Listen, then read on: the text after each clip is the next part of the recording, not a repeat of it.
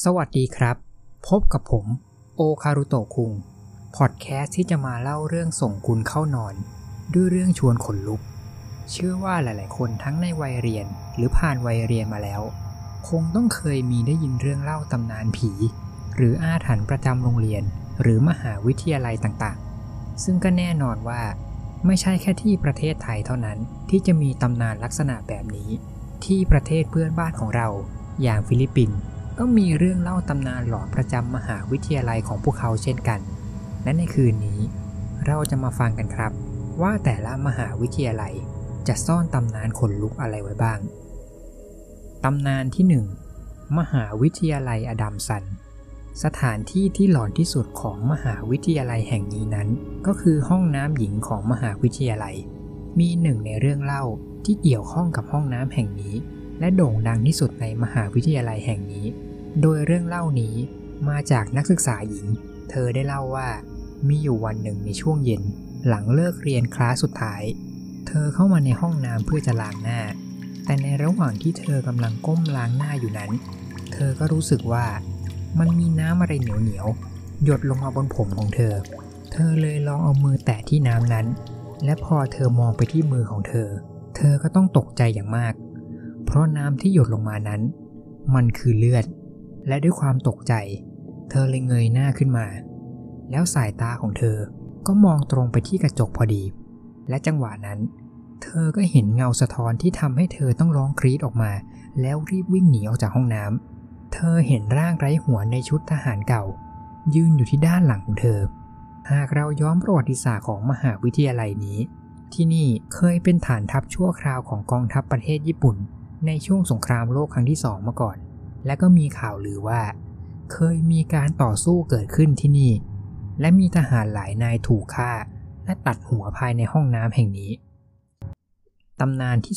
2มหาวิทยาลัยเซนต์เบเนล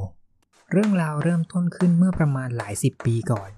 ในช่วงเช้าวันหนึ่ง ขณะที่กำลังมีการเรียนการสอนที่ห้องหมายเลข M409 ได้มีนักศึกษาหญิงคนหนึ่ง ที่ใส่ชุดสีดำทั้งตัว เดินเข้ามาภายในชั้นเรียน ระหว่างที่อาจารย์กำลังทำการสอนอยู่ ทุกคนรวมถึงอาจารย์ก็ไม่ได้สนใจอะไรเธอมาก เธอคนนั้นเดินผ่านทุกคนไปนั่งที่โต๊ะว่างที่อยู่เกือบหลังสุดของห้อง เวลาผ่านไปจนใกล้จะหมดคาบเรียน จู่ๆนักศึกษาชุดดำคนนั้นก็ลุกขึ้นจากที่นั่ง และเดินพุ่งตรงไปที่หน้าชั้นเรียนท่ามกลางความงุนงงของทุกคน ก่อนที่เธอจะเดินทะลุกำแพง หายไปต่อหน้าต่อตาทุกคน ซึ่งตอนนั้นสร้างความตกตะลึงจนทุกคนในชั้นเรียน ต่างต้องรีบวิ่งหนีออกจากห้อง และการเรียนการสอนในวันนั้น ต้องหยุดลงอย่างกระทันหันตำนานที่ 3 มหาวิทยาลัยดีลาเซล ในวันหนึ่งของเดือนกุมภาพันธ์ เวลาประมาณ6โมงเช้า วันนั้นกำลังจะมีการสอบปลายภาคเรียนเกิดขึ้น มีนักศึกษาหญิงของคณะบัญชีคนหนึ่ง เธอรู้สึกกังวลกับการสอบอย่างมาก เธอเลยอยากจะหาที่พึ่งทางใจบางอย่าง เธอเลยแยกตัวออกจากกลุ่มเพื่อนๆ ไปที่โบสถ์เล็กแห่งหนึ่งที่ตั้งอยู่ภายในเขตของมหาวิทยาลัย ตอนที่เธอมาถึงที่โบสถ์แห่งนี้ ภายในอาคารนั้นเงียบมาก และไม่มีใครอยู่แม้แต่คนเดียว เธอเลยเดินไปที่บริเวณส่วนกลางของโบสถ์และทำการนั่งคุกเข่า และสวดมนต์ขอพร โดยที่เธอหลับตาตั้งสมาธิไปด้วย และหลังจากที่เธอเริ่มสวดได้เพียงไม่กี่คำ เธอก็ได้ยินเสียงใครบางคน ที่เดินลากขาเสียงดังอยู่ด้านหลังของเธอ นักศึกษาคนนั้นเลยลืมตาขึ้นมา แล้วหันหลังกลับไปดู ปรากฏว่าสิ่งที่เธอเห็นนั้น คือร่างของผู้ชายคนหนึ่ง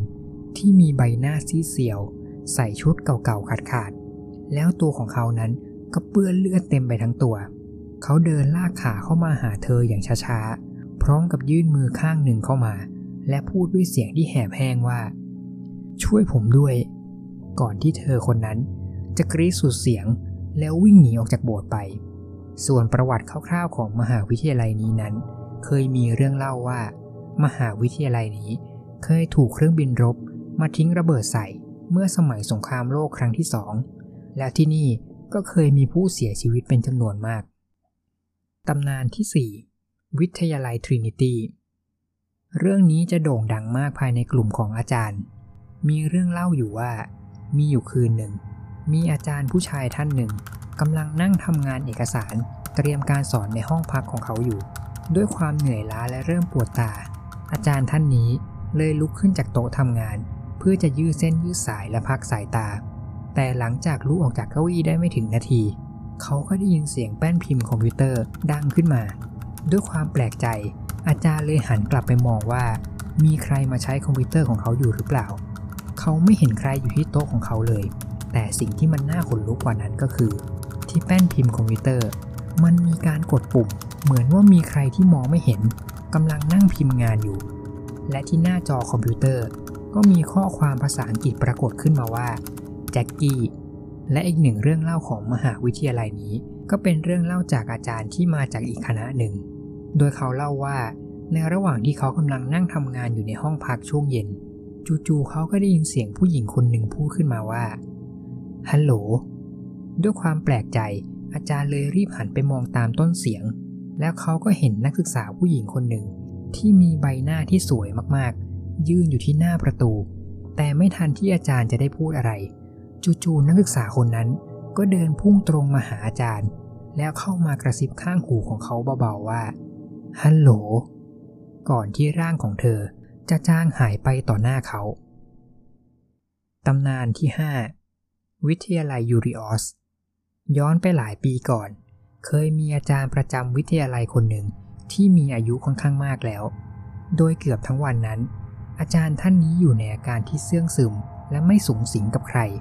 ช่วงพักเที่ยง เขาก็จะแยกตัวมานั่งกินข้าวเที่ยงคนเดียวที่โรงอาหารของคณะ อาจารย์ท่านอื่นๆ ที่เห็นอาการแปลกๆของเขา ด้วยความเป็นห่วง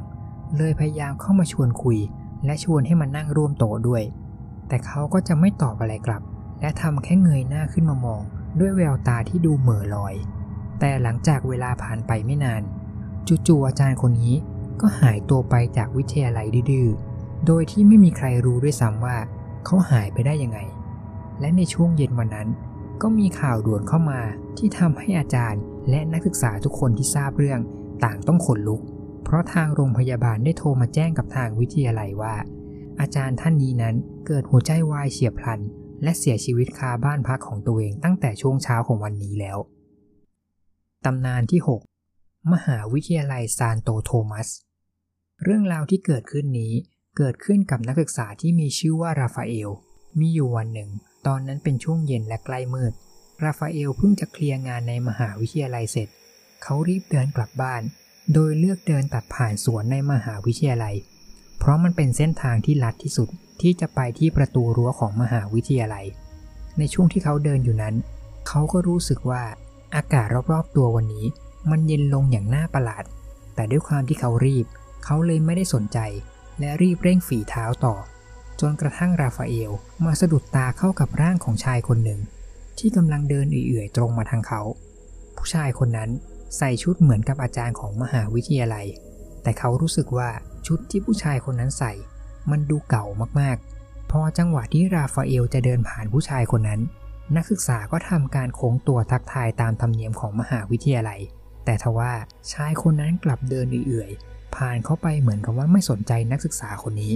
แต่จังหวะที่โค้งตัวอยู่นั้น เขาก็เพิ่งมาสังเกตเห็นสิ่งที่มันน่าขนลุกมากๆ ชายที่เพิ่งเดินผ่านเขาไปนั้น ปรากฏว่าเท้าไม่ได้แตะพื้น เขาเดินโดยที่ตัวลอยอยู่กลางอากาศ แล้วด้วยความกลัว ราฟาเอลก็ไม่กล้าที่จะเงยหน้าขึ้นมาทันที เขารอให้ร่างนั้น ค่อยๆเดินห่างออกไปให้ไกลก่อน พอเด็กหนุ่มเห็นว่าร่างนั้นไปไกลแล้ว เขาจึงรีบวิ่งหนีสุดชีวิต จนพ้นรั้วมหาวิทยาลัย และทั้งหมดนี้ครับ ก็คือ 6 เรื่องเล่าตำนานประจำมหาวิทยาลัยจากประเทศฟิลิปปินส์ มีใครชอบเรื่องไหนเป็นพิเศษไหมครับ หรือมีเรื่องเล่าน่ากลัวแบบนี้อยากจะเล่า ก็พิมพ์คอมเมนต์เข้ามาพูดคุยกันได้เลยนะครับ ขอขอบคุณทุกท่านที่ติดตามรับฟังเรื่องราวกันจนจบครับ ใครที่ชอบเรื่องเล่าแบบนี้ ผมก็ขอฝากกดแชร์และกดติดตาม เพื่อเป็นกำลังใจในการเล่าเรื่องราวใหม่ ๆ ด้วยครับสำหรับตอนนี้ ผมก็ต้องขอกล่าวคำว่า ขอบคุณ และสวัสดีครับ